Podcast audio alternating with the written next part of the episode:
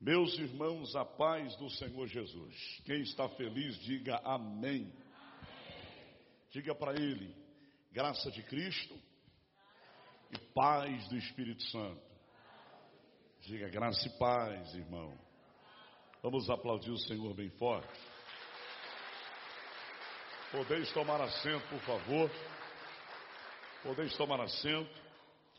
Eu estou muito feliz meu coração entra em estado de contentamento por retornar aqui. Eu estive aqui há pouco tempo, recente, e estou feliz porque a publicidade não fez você correr, né, no culto de hoje. É, trouxe você aí de novo para ouvir o que Deus tem para falar através dos seus escolhidos. Eu me sinto honrado feliz por Deus e também por ter é, o carinho do vosso sacerdote, né, do pastor Giovanni, ministro do Evangelho, ensinador da palavra, um homem maduro, que conhece a palavra de Deus no campo histórico, tem discernimento de Deus na palavra. E eu estava dizendo hoje lá no almoço que nós estamos vivendo uma época em que os picaretas da fé não estão mais conseguindo entrar no nosso meio. Você sabe por quê? Porque hoje nós temos lideranças pragmáticas, que não vivem o sensacionalismo e emoções vazias. Vivem grandes emoções, lógico. Tem vontade de chorar, arrepia o pelo do braço, da cabeça também mas debaixo de uma unção viva e não de uma unção morta. É por isso que hoje a malandragem, principalmente no que diz respeito à nossa região, não consegue ter muito espaço nos altares do sul do Brasil. Deus é fiel e tem levantado uma geração. E eu sempre digo o seguinte: que é muito importante essa comunhão, essa relação entre os ministros do Evangelho que estão com seus pés fincados na base do cristianismo apostólico, para que, de fato, o reino de Deus possa ser trazido à mente dessa geração, como em tempos antigos. Precisamos resgatar a, a, essa essência do evangelho que está indo embora. Um evangelho vivo, inteligente, pentecostal, arrojado, de milagres, cheio de informação, um evangelho completo. Um evangelho completo. Então eu sou grato a Deus pela vida do pastor Giovanni, sua esposa que está viajando, todo o conselho ministerial desta igreja. Grato a Deus pela vida do pastor Rildo. Estamos orando pela sua esposa, pastor Rildo, crendo piamente que Deus tem um propósito gigantesco na sua casa, na sua família, e nós estamos aí na plateia, entendeu? Estamos aí é, é, aguardando para ver que tipo de show Deus vai dar nesse palco de grandes expectativas, usando o mecanismo da fé. Que Deus possa te abençoar grandemente.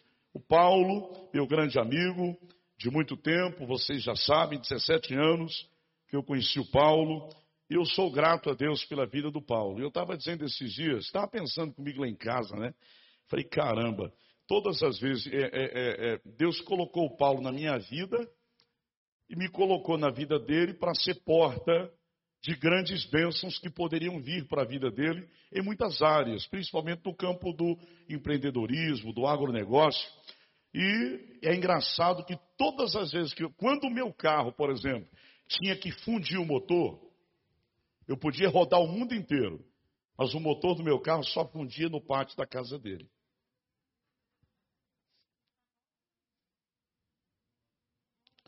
Estava tudo normal. Eu estou falando a van.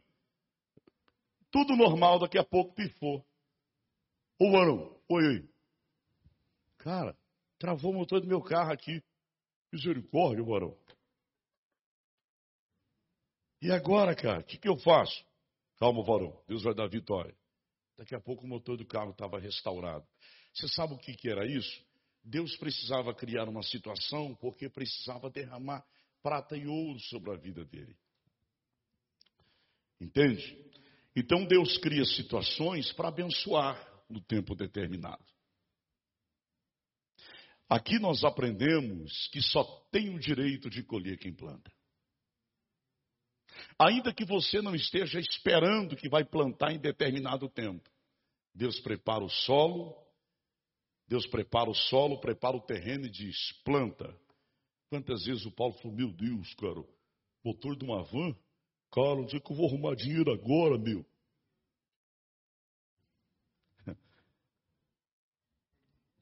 E não foi nenhuma e nem duas vezes, aconteceram muitas vezes. E o Paulo aprendeu uma coisa de Deus: aprendeu a semear.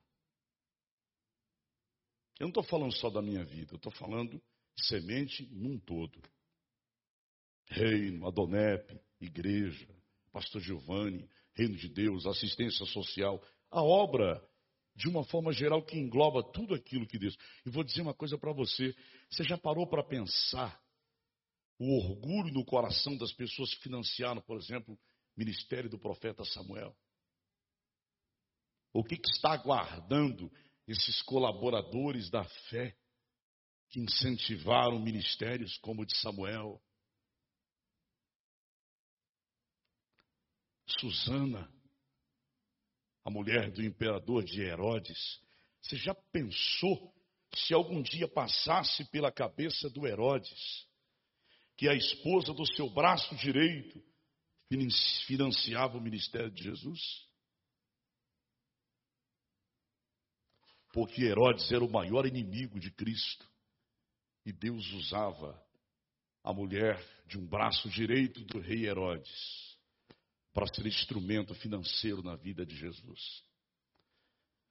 As milhares de almas de curas de coxos, aleijados e paralíticos que aconteceram no cenário da Bíblia e nas entrelinhas da palavra, Susana, a mulher desse cara, teve uma participação imensa em tudo o que Deus fez através de Jesus. Deus abençoe, Paulo, sua vida, a vida da Débora, a vida da Olinda, né? Desde quando eu comecei o seminário, 1997. Todo mês saía uma oferta lá para ajudar o meu curso. Eu era apenas um missionário, sem recursos financeiros, que pregava a palavra de Deus pelo Brasil. Final de semana passado, em Santiago, do Rio Grande do Sul, estava pregando no congresso da Assembleia de Deus, no ciclo de oração. Foram mais de 100 almas para Jesus lá. Está na sua coroa, viu, irmão linda, também, tá? Essas 100 do final de semana, a senhora não estava nem sabendo disso. A senhora está sabendo agora é a maior pirâmide de investimento que eu já vi na minha vida é essa. Você está ganhando mesmo sem saber que está. Eita, Jesus maravilhoso. Seja um instrumento no reino onde você congrega, na tua igreja, na vida do teu pastor, no ministério, no programa de assistência social da igreja. Seja um instrumento de Deus. E quando Deus te enobrecer, e te dar prata e ouro que você não vai conseguir nem contar o que Deus está te dando, como o que acontecia na vida de Salomão. Aí vai abrir obras e reinos do Senhor na África, dos países médio-orientais, países fechados. Vai para lá, irmão. Migra. Pega o que Deus te deu, parte daquilo que Deus te deu, e invista no reino da invisibilidade. O Senhor é fiel. Prazer ver ali a doutora Giane também, conheço há muito tempo. Deus abençoe vocês.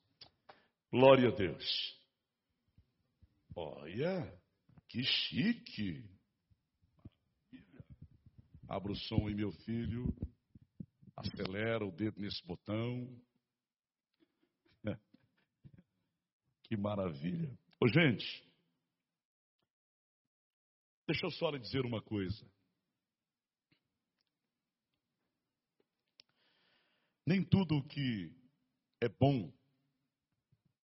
que te agrada, às vezes vai ser correto, vai ser certo. Mas tudo o que é certo, mesmo desagradando o seu ego, vai ser bom em algum momento da tua vida no futuro. Não importa qual será o seu comportamento emocional. Porque a nossa emoção, nosso pensamento, as nossas decisões imediatas, empreende aquilo que nós precisamos para o palco, o cenário do momento. É importante. Ô meu filho, se tiver um fundo musical, põe também, viu?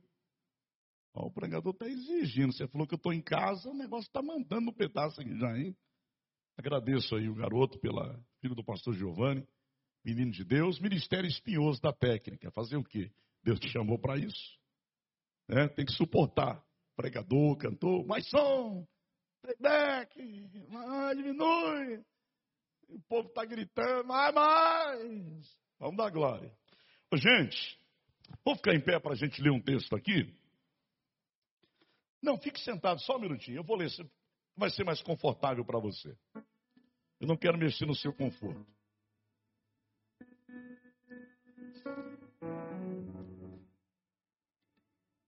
Quando eu tinha sete anos, minha mãe lavava roupa na mina. Lá no sítio que minha mãe, a chacrinha que minha mãe tem lá até hoje. Ali, Boimerê, Rancho Alegre, é a nossa terra. E minha mãe pediu para meu pai fazer um varal lá na beira do riozinho. Rio Tigre, onde ela lavava roupa na mina, o batedor de madeira. E meu pai disse assim: Nós temos uma missão hoje, eu sete anos. Nós vamos ter que cortar uma árvore, um tronco grande, e fazer um varal, que sua mãe precisa de um varal, de arame farpado. Eu entrei na missão de resolver essa parada com meu pai esse dia. Cortamos uma árvore, arrastamos essa árvore um cavalo, amarrado na corrente, arrastando como se fosse o trator, né? Levando a árvore para o buraco que a gente havia cavado. A mãe usou aquele varal por vários anos. E o fundo do sítio é um local onde eu orei muito durante toda a minha vida. Quando eu estive em Israel e fiz um vídeo, fiz uma série de gravações, documentário, em Israel e dentre eles, um que eu gravei no Getsemane, eu falei sobre o meu Getsemane do Brasil, que era o fundo do sítio, da chácara, da beira do rio, onde eu orei por anos consecutivos e recebi tão lindas revelações de promessas de Deus ali. Os anos se passaram e eu já estava casado e já estava ficando velho, como eu estou ficando velho. E um dia eu resolvi voltar na mina, aonde minha mãe lavou roupa. Não faz muito tempo, foi recente agora. E quando eu cheguei lá, eu tive uma surpresa. A árvore do varal brotou. E tornou-se uma grande árvore. Uma árvore gigantesca. E eu sentei embaixo daquela árvore. E ali eu revivi grandes momentos. O Senhor Deus estava lá se emocionando comigo. Porque Deus faz isso. A manifestação da emoção de Deus te acompanha nos momentos mais simples da sua vida, mas que você os classifica como interessantes vivos, históricos, somadores na sua história de vida. E reino é isso.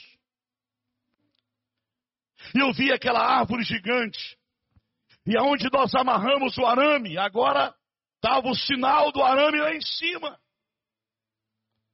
Dois, três metros, os quase um metro dois metros de altura que nós amarramos, agora estava lá em cima a árvore. E aí eu entendi por que, que o Salmo primeiro nasceu.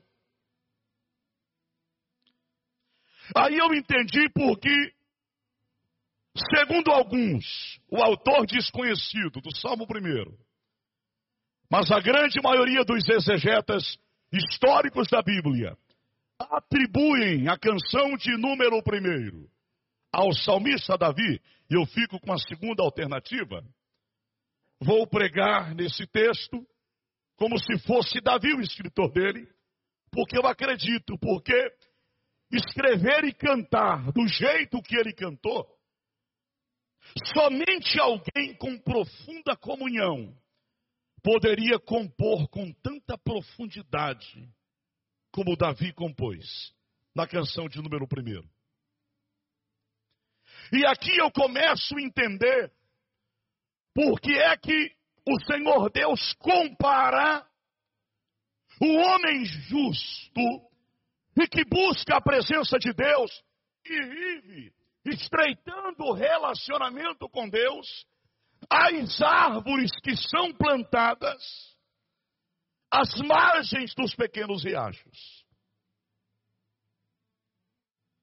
E começa o conselho do Davi. Hoje eu não quero ser muito homilético na minha expressão, na minha fala. Não quero ser muito técnico. Mas eu quero ser histórico e expositivo nessa canção e nesse texto, a fim de que esta palavra, de alguma maneira, possa somar na sua vida, como imagem e semelhança de Deus, e você sair daqui vivo para ressuscitar pessoas mortas. Diga assim: vivo para ressuscitar o morto. Um morto não pode cuidar do morto. Mas um vivo pode restaurar um morto espiritual e até físico, como aconteceu com Johnny. Deus faz milagres? Lógico que faz milagres físicos. Mas os milagres precisam ter propósitos. E os propósitos em cada milagre precisa ser gerenciado, empreendido, governado, administrado. O milagre precisa ser contextualizado, precisa ter a sua matemática, a sua aritmética somada. Isso é importante milagres. Eu não sei se eu falei aqui da última vez que eu estava aqui, mas há um tempo atrás eu recebi uma. São oito e oito, daqui a pouco estou terminando, tá? Segura aí. Fica aí até o final, porque Deus tem uma bênção para a tua vida. Glória a Deus. Se você puder, amigão, abrir só mais um pouquinho aqui o meu retorno. Menino do som, deixa eu te incomodar. Fala o nome dele para me gritar. Como é que é o nome dele? O nome dele é Emanuel, meu povo. Aperta o botão, meu filho. Uma ligação aqui do 044, todo dia, às vezes três horas da manhã, duas horas da manhã. Falei, meu, mas o que está me ligando três horas da manhã? E uma ligação, e dez ligações no meu telefone, e dez ligações. E eu não sei por que razão, mas eu não atendi essas ligações. E quando foi um dia, eu estava no almoço, o telefone tocou de novo. E eu ia almoçar. Então, amor, me passa o telefone, eu vou atender quem é. Era uma ligação de terra roxa. E, na, e, o, e o conteúdo da ligação era esse. Há muitos anos atrás, o senhor esteve pregando aqui em Terra Roxa, estava hospedado na casa do doutor Eduardo. Doutor Eduardo, primo da Débora né? primo do PC, médico em Terra Roxa até hoje. É... Filho da doutora Eleusa, de Maria Helena. Eu estava hospedado na, na, casa do doutor Eduardo, o doutor Eduardo estava organizando lá o, o trabalho também, e a gente estava num colégio. E aquele dia do colégio, Eduardo saiu do plantão, foi para o culto conosco. E a gente estava lá, eu comecei a pregar, de repente entra uma senhora chorando em total desespero. O neto dela, de um ano e pouquinho, dois anos, havia, havia caído do brinquedo e o pescoço dele foi para trás e o menino não tinha mais batimento cardíaco. Aí o doutor Eduardo estava lá, ela jogou o menino no colo do doutor Eduardo, o doutor Eduardo pôs a mão aqui, o menino estava roxo, não tinha sinais vitais, disse: Ué, o menino morreu. Ela tirou o menino dos braços do doutor Eduardo e foi correndo a um palco improvisado que eu estava pregando. E jogou a criança no meu colo. E eu fui correndo em direção à criança para ela não cair no chão. Eu segurei a criança. E a única coisa que o Espírito Santo falou para mim, rápido, ligeiro, sopra nas narinas dela. E o menino mole, caiu. Quando soprou, me deu um grito, colocou no chão e ele foi para o colo da avó. E ela disse: Eu sou a avó do garoto, pastor. E o meu neto hoje tem 19 anos. Porém, preso por tráfico internacional de drogas.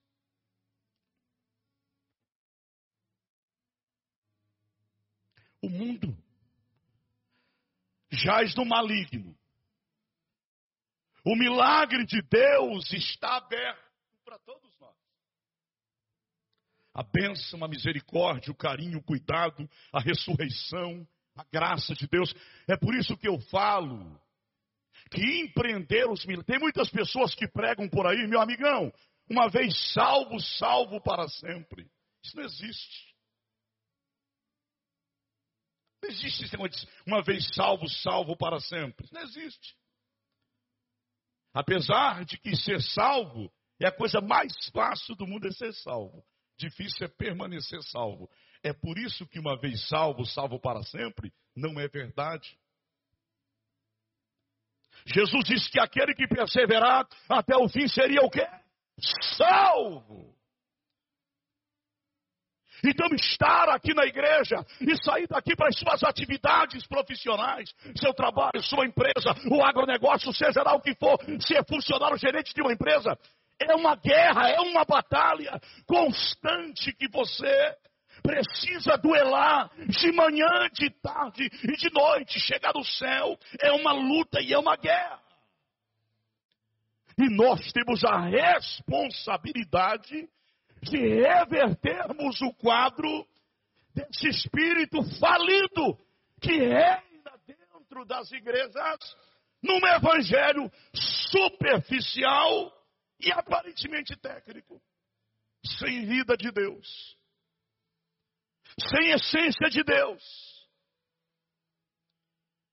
E o salmista começa a sua canção dizendo que feliz, olha aqui, Bem-aventurado é o homem que não anda no conselho dos ímpios. A pior coisa do mundo é quando você se torna um papagaio de outras pessoas. Você só repete o que os outros dizem.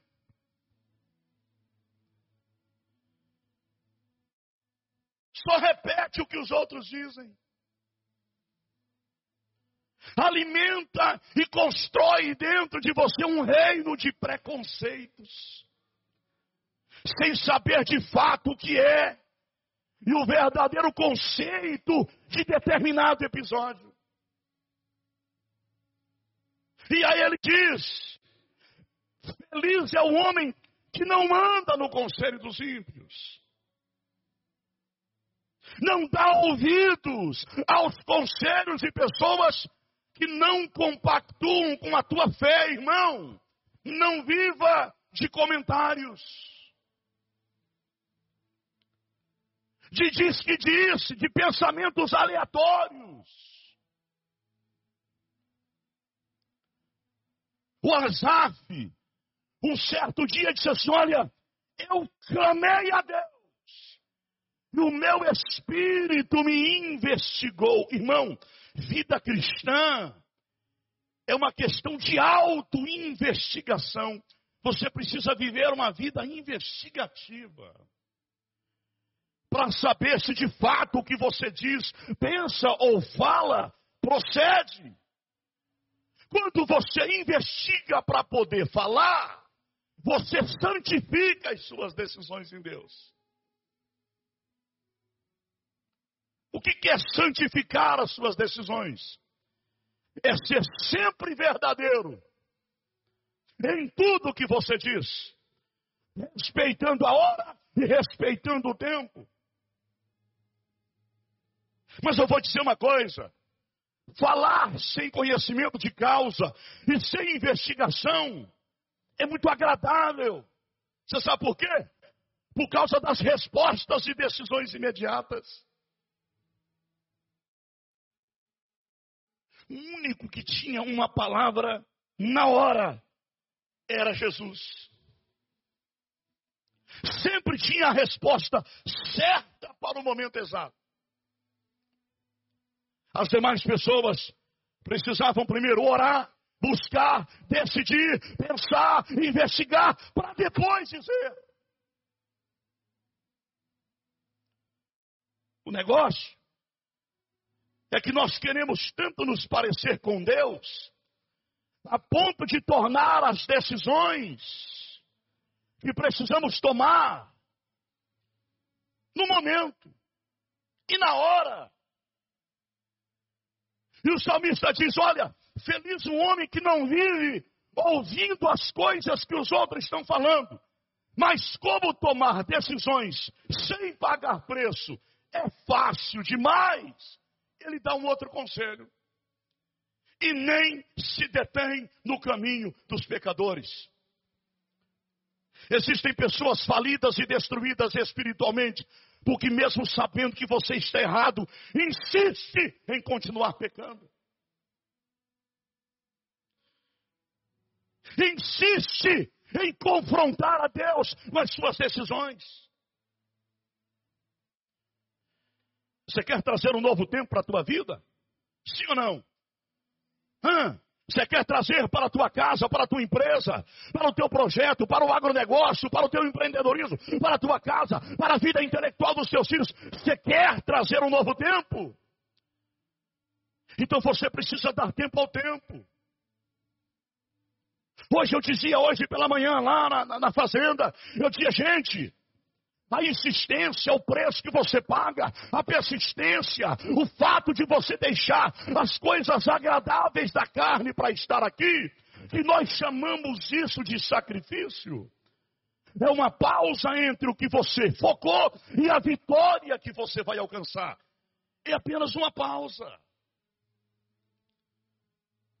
E é nessa pausa que você explora o mundo da reflexão você investiga e passa a entender quem é Deus na plenitude da sua vida e qual é a participação sobrenatural de Deus nas suas conquistas. Quem está me entendendo, diga glória a Deus.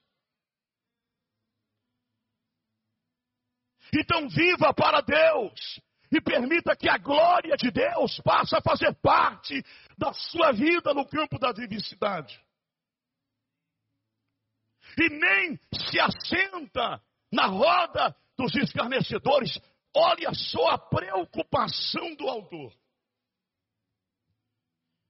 Ele fala sobre o conselho, ele fala sobre a insistência do sal. Irmão, isso aqui, esse texto aqui, não é para quem está lá fora, é para quem está dentro da igreja. Mas são pessoas que estão dentro da igreja querendo viver como se fosse lá de fora. Entendeu? Vive no meio dos conselhos paralelos. Insiste em estar no meio dos pecadores. Se assenta na roda dos escarnecedores. Eu não vim aqui doutrinar vocês. Mas à medida que eu chamo a sua atenção para enxergar o que é a santificação e o que a santificação pode produzir, é aqui que a minha esperança em Deus se inflama ao olhar para a igreja que começa a entender que você precisa voltar a orar às três horas da manhã. Jejuar três vezes por semana, subir as montanhas e orar, descer da montanha e fazer do vale um tapete de adoração. Sair da formalidade. Não convidar tanta tecnologia para fazer parte daquilo que a tecnologia nem entende, que é a sua relação inexplicável com Deus. E Paulo, quando foi explicar essa relação, disse: viver em Deus e Deus em você. Não existe uma outra palavra a não ser loucura, histerismo. É você chorar, é você cantar, é você viver as grandes emoções sem deixar de ser social. Ser você. Olha que os meus cabelos brancos estão aparecendo.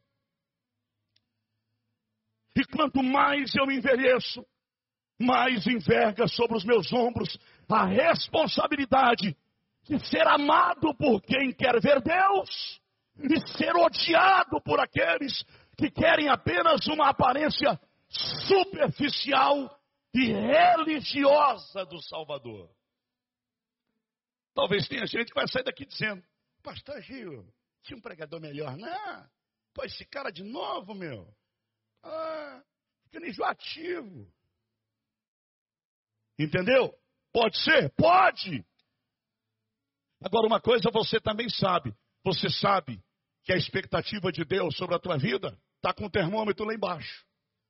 Deus quer mais. Deus sabe que você pode mais. Deus quer ver caro nos seus joelhos. Eu estava lendo essa, essa semana uma matéria sobre Lou Ferrini e o Arnold Schwarzenegger, quando eles revolucionaram o fisiculturismo mundial. O Lou Ferrini é aquele cara que fez o papel do incrível Hulk. Entendeu? Foi o Hércules. E o Arnold Schwarzenegger dispensa comentários. O preço que esses caras pagavam para serem vistos e enxergados pelo seu esforço pessoal, só para eles. Alimentação, comida, tempo de treino, hora de dormir, hora de levantar, não pode beber, não pode fumar, não pode usar droga, não pode namorar direito, tem que fazer jejum, tem que comer a comida certa, tem que fazer tudo. Isso anos da sua vida para conquistar coisas para eles. Agora nós queremos ver Deus, queremos enxergar Deus, queremos uma igreja alegre, queremos uma igreja sem rivotril, sem coronozepam, queremos uma igreja cheia de milagres, mas não queremos pagar o preço por absolutamente nada. E aí muita gente vem com aquele argumentozinho pobre no campo teológico, dizendo que o sacrifício por nós, Jesus fez. O sacrifício foi para salvação. Aí você vai para o Evangelho de Marcos, capítulo 16, aliás, capítulo 15, versículo 16 a seguir. E aqui você vê pelo menos dois tipos de fé. Fé para ser salvo e fé para milagres. A fé para milagres não é a fé para ser salvo. E a fé para ser salvo não é a fé para milagres. Então como é que se entende isso? Aquele diz assim: olha, quem crer e for batizado será salvo. Nesse crer e ser batizado, será salvo, está incluso todas as denominações do Brasil. Desde a Deus e amor que ora, oh Todo-Poderoso, e bota a mão no ouvido e dobra o joelho. Meio-dia você volta lá, seis da tarde, e o crente está lá, oh, seis, sete horas orando.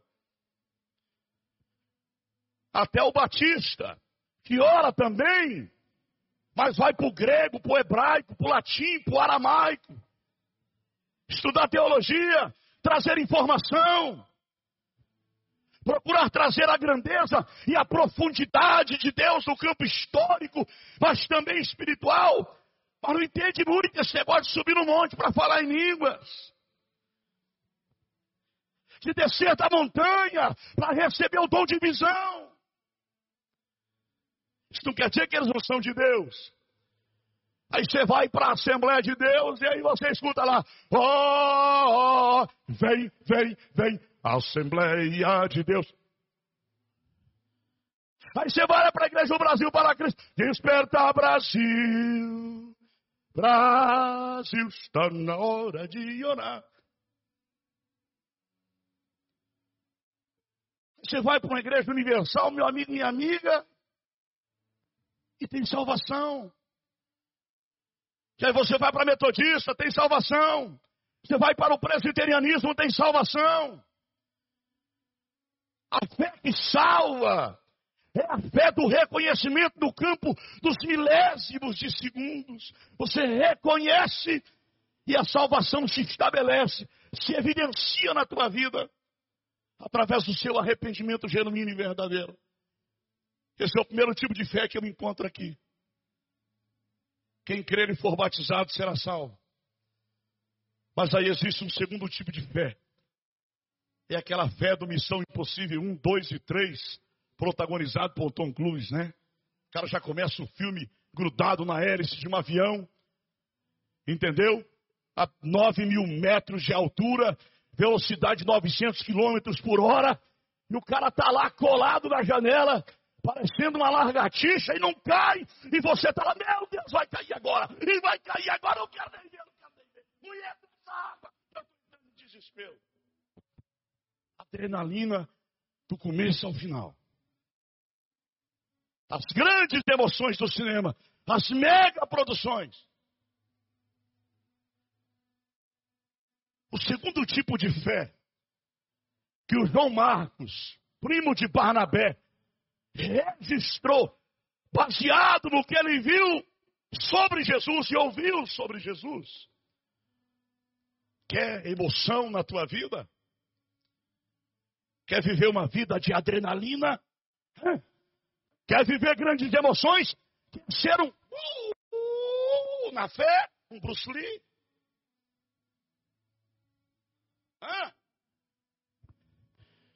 Quer ser um gigante guerreiro? Quer ser um baita de um lutador que tem o dom de nocautear e ser aplaudido em cima do octódromo? É o segundo tipo de fé.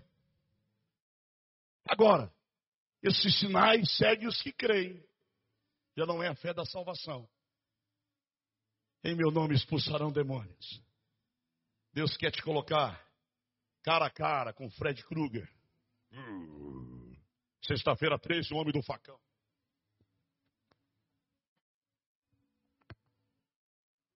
Deus quer te colocar de frente com o shortzinho da vida bonequinho assassino. E quer te dar autoridade para fazer todos eles correr da sua presença.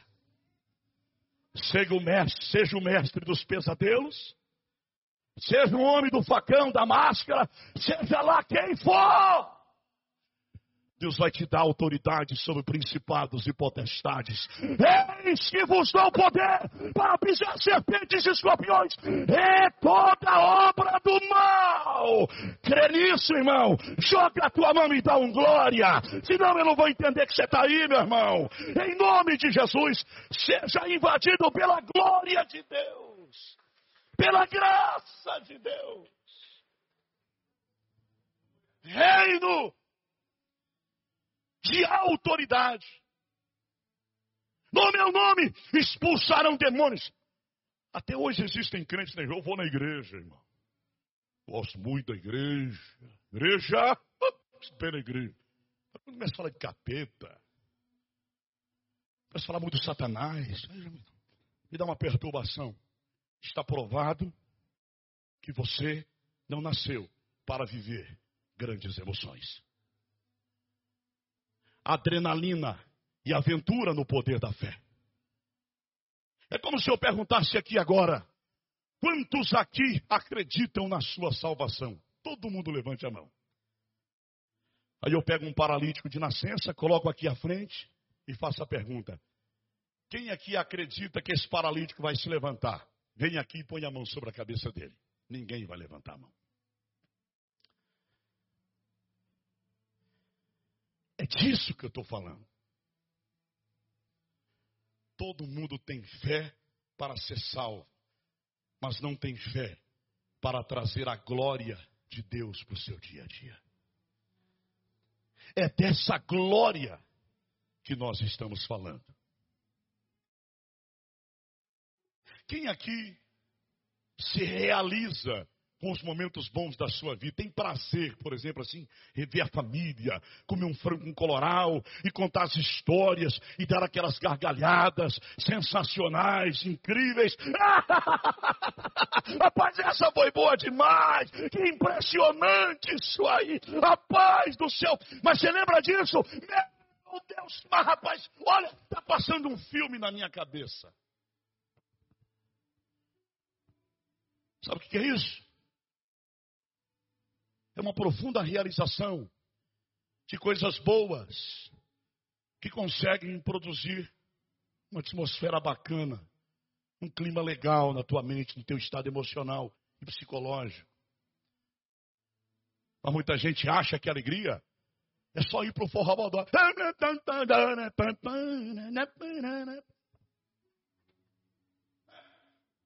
Muita gente acha que alegria é ir para o forró é dançar os passinhos dos anos 80, meu irmão. Muitas pessoas confundem aquilo que é real com coisas que não são reais. Como, por exemplo, o que, que é melhor? O que, que é melhor? Ir para uma festa de aniversário e rever a moçada? Ou vir para a escola bíblica dominical ouvir o pastor Gil?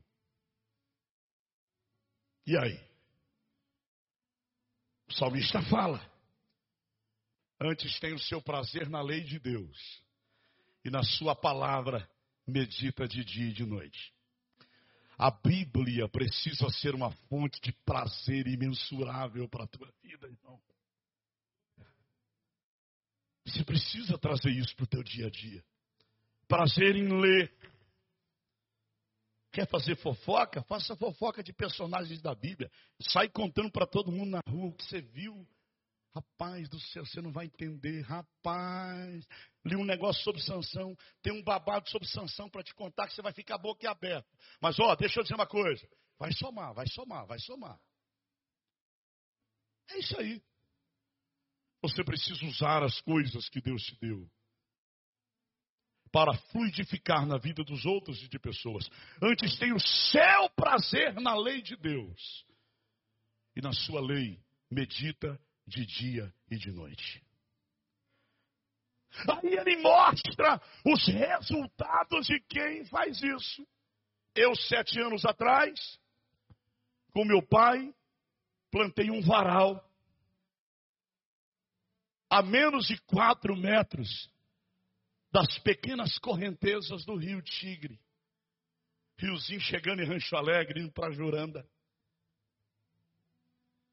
E o fato daquela árvore cortada, sem galho, judiada, chorando, vazando cola, aparentemente morta, desfigurada, eu volto anos depois e vejo uma árvore florescendo, gigantesca, porque estava plantado junto ao ribeiro de águas. Quem está plantado em Deus não morre, não experimenta derrota. Eu disse hoje que toda vitória que você classificar como vitória, sem pagar preço por ela ou lutar por ela, é apenas um triunfo, sem aplausos e sem celebração. É você vencer e achar que vai ter uma multidão lá para te aplaudir, você chega lá não tem ninguém. E aí a tua vitória não teve a mínima graça. A mínima graça. Deus quer que aquilo que você vai conquistar. Eu não sei, mas a, a prateleira da irmã Linda deve estar com dezenas de troféus. Por quê? Pelas muitas lutas que essa irmã tem vivido. Se na tua vida toda você passa uma luta só, vai ter um troféu só.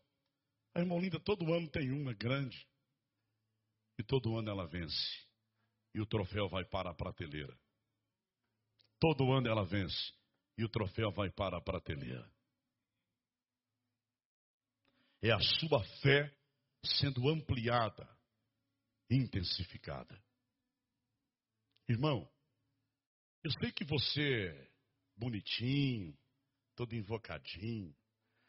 Eu sei que você é toda bonitinha, toda patricinha. Legal, feliz por isso. Isso é uma forma de você não se autodepreciar. Isso é legal. Essa autoestima que você tem. Isso é bom. Mas não deixa isso encobrir a glória de Deus sobre a tua vida. Faça de tudo para que a unção de Deus possa aparecer no meio da sociedade. A sociedade precisa saber quem é você. Quem é o teu Deus? Quem é o teu pastor? O endereço da tua igreja. Casa na rocha. É lá o trem pega fogo. Casa na rocha. É lá que tem profetizas do céu. Casa na rocha. É lá que os homens vivem o evangelho pregado. Não tenha medo de dizer quem é você. Eu, se eu pudesse botar um, uma melancia no peito, eu colocaria. Só a pessoa perguntar, cara, você é louco? Eu disse, só por Jesus, só para puxar assunto. Você é maluco? Só pelo Evangelho, só para puxar assunto. Então você precisa ser o que você é. Deus tem coisas grandes para fazer na tua vida. E olha o que ele diz e eu termino aqui. O qual dá o seu fruto na estação própria. Fruto fora de estação é uma coisa muito estranha à luz da ciência. As coisas não precisam e nem podem ser estranhas na sua vida. Tudo tem o tempo.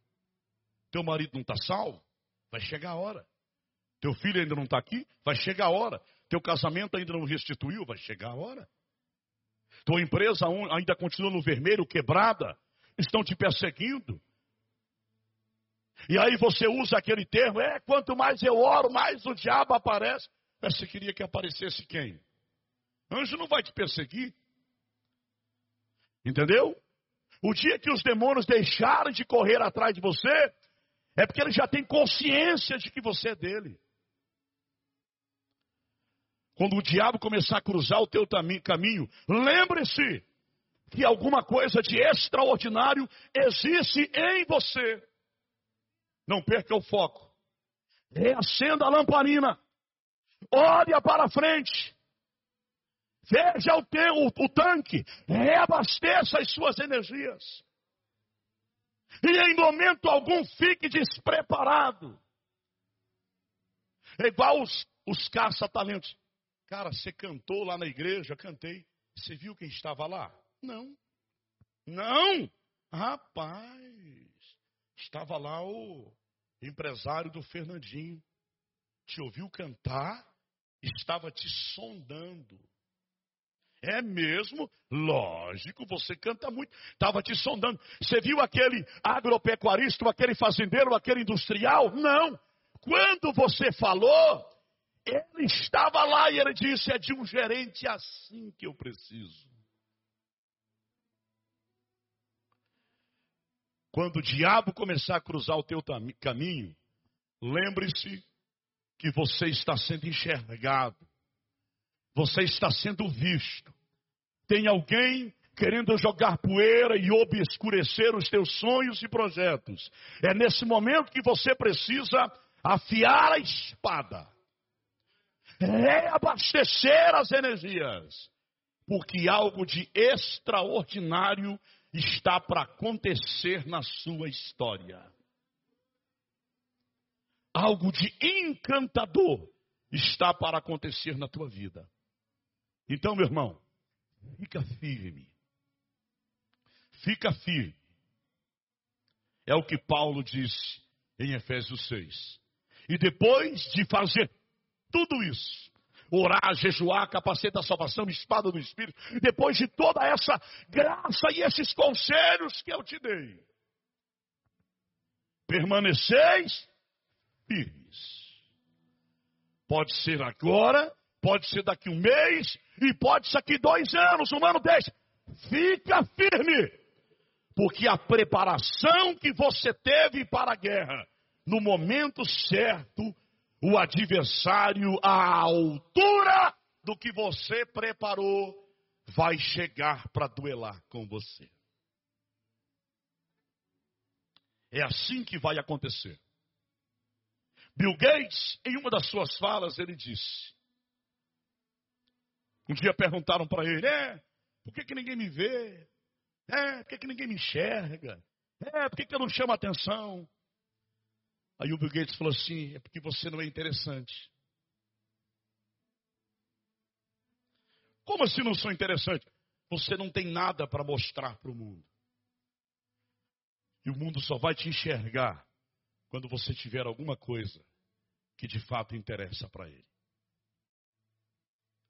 Aí, faça das suas palavras a de Pedro e Tiago e João, Pedro e João no, na porta do templo Formosa. Eu não tenho prata e nem ouro, mas o que tenho te dou, levanta e anda em nome de Jesus. Não existe nada mais interessante para chamar a atenção do planeta Terra do que a unção de Deus na tua vida.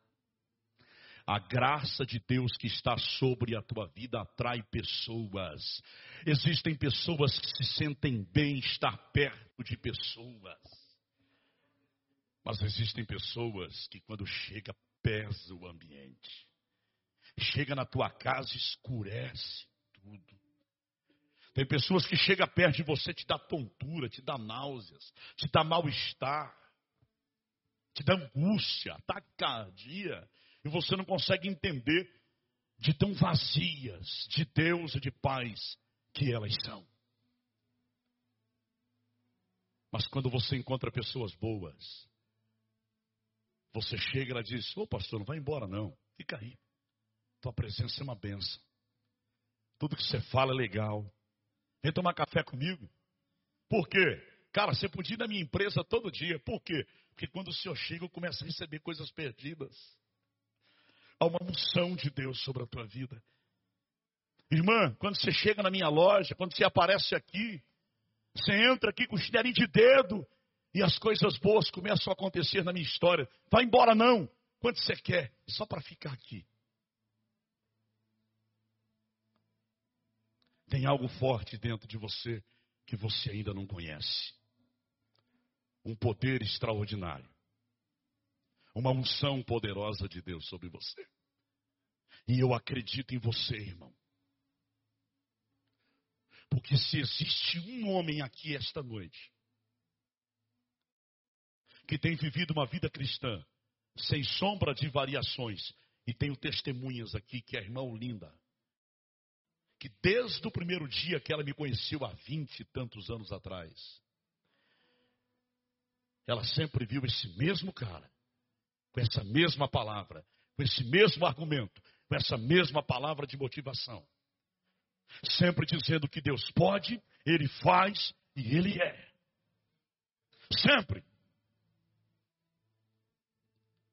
E milagres que você nem imagina.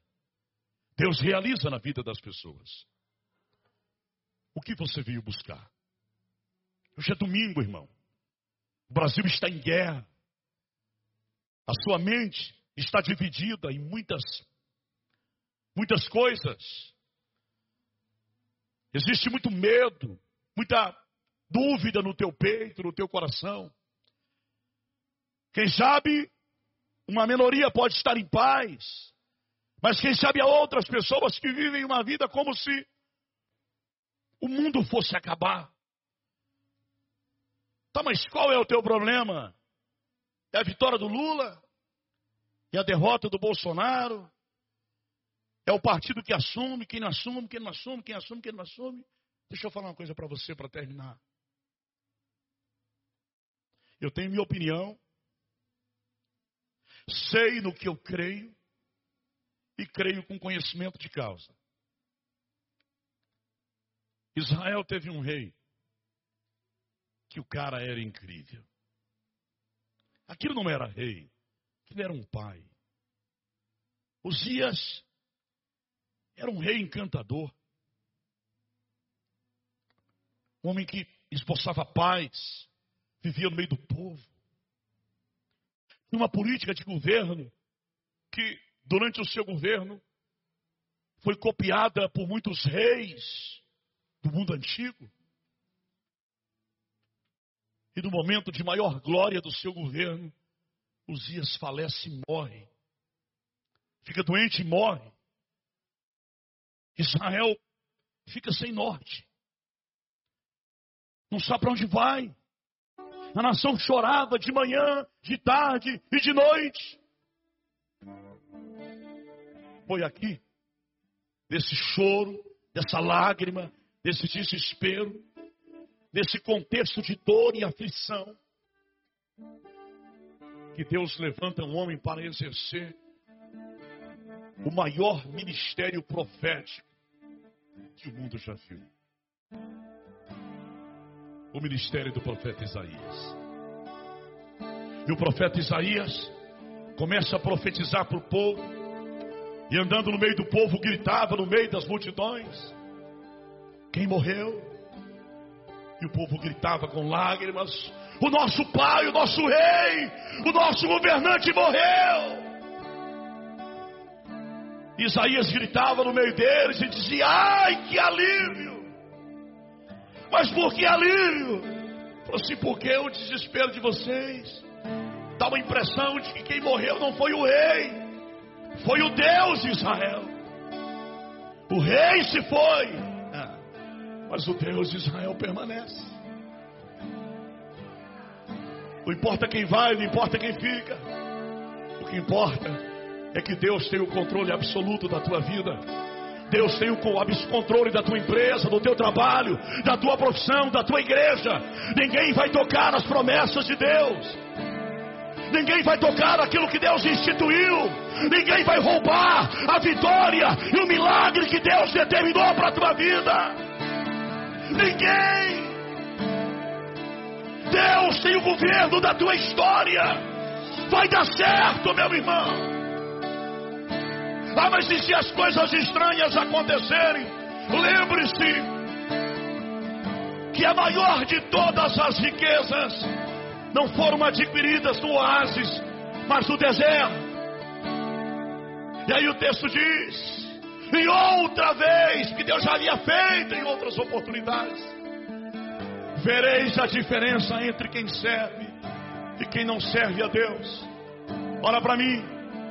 Se você está no programa de Deus, você será o sobrevivente para conquistar no campo material, para ter o que poucos terão, você vai ter. Tua empresa, teu gado, a tua soja, a tua viagem, o teu turismo, aquilo que Deus te deu, tua casa, tua família, a vida intelectual dos teus filhos, o campo acadêmico, os médicos, advogados, juízes, promotores, a bênção de Deus virão sobre eles eles sobreviverão e serão outdoor de Deus na terra para mostrar o que Deus faz. E Deus vai fazer através da tua vida. Eu não venho aqui simplesmente trazer uma palavra de esperança ao teu coração. Eu venho aqui dizer que a sua história vai mudar. Fique em pé, por gentileza, em nome